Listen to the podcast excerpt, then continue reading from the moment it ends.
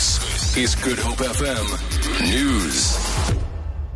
Good afternoon. Thousands of DA supporters have filled the hall at the Philippi Sports Complex to attend the party's Nkqubela rally. Former ANC councillor and Ses'khona leader Loyiso Nkohla is also in attendance. Nkohla has told the SABC that he has decided to endorse the DA because it has shown commitment to providing services to the people of the area. More than 3,000 people are already in the hall with more still arriving. Eskom has appealed to political parties to refrain from putting up election posters on its electrical structures.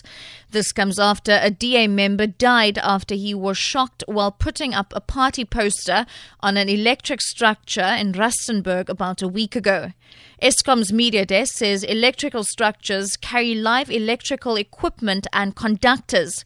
Eskom says when someone gets close to them or touches them, it may result in a flashover and cause fatal injuries. The company says if anyone comes into contact with electricity while attaching posters to electrical structures, they could also be exposed to litigation, both from criminal and civil liability point of view. Senior German politicians have called for stricter controls on the sale of guns.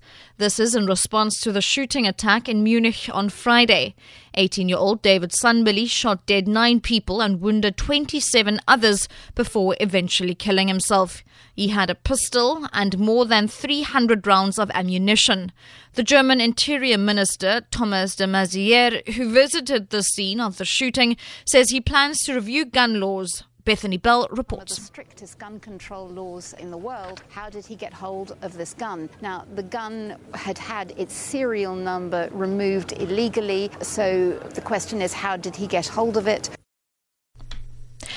And finally, the mobile game Pokemon Go has taken Cape Town by storm. Hundreds of enthusiasts are today gathering on the Sea Point Promenade to play the augmented reality game. Although not yet officially launched in South Africa, but the game has enthusiasts, both young and old, spending hours on their phones daily. A Facebook group with thousands of members today hosted their second event in the city to allow Pokemon fans to catch the elusive characters. Co co organizer Garrett Erickson explains. The intention is just to get the Pokemon Go community together, and Pokemon Go is that new app that's been going around the world, where uh, you, it's a geosocial adventure app where essentially you use a Google Map overlay to find Pokemon in your area, and Pokemon are these little creatures you hunt using your phone. Um, so we uh, we're all big fans, and we're all very big uh, supporters of the community. And, uh, the group was started about three weeks ago, and uh, we only had approximately 700 people at one point, and it ballooned. For Good Hope FM News, I'm Sherlyn Barnes.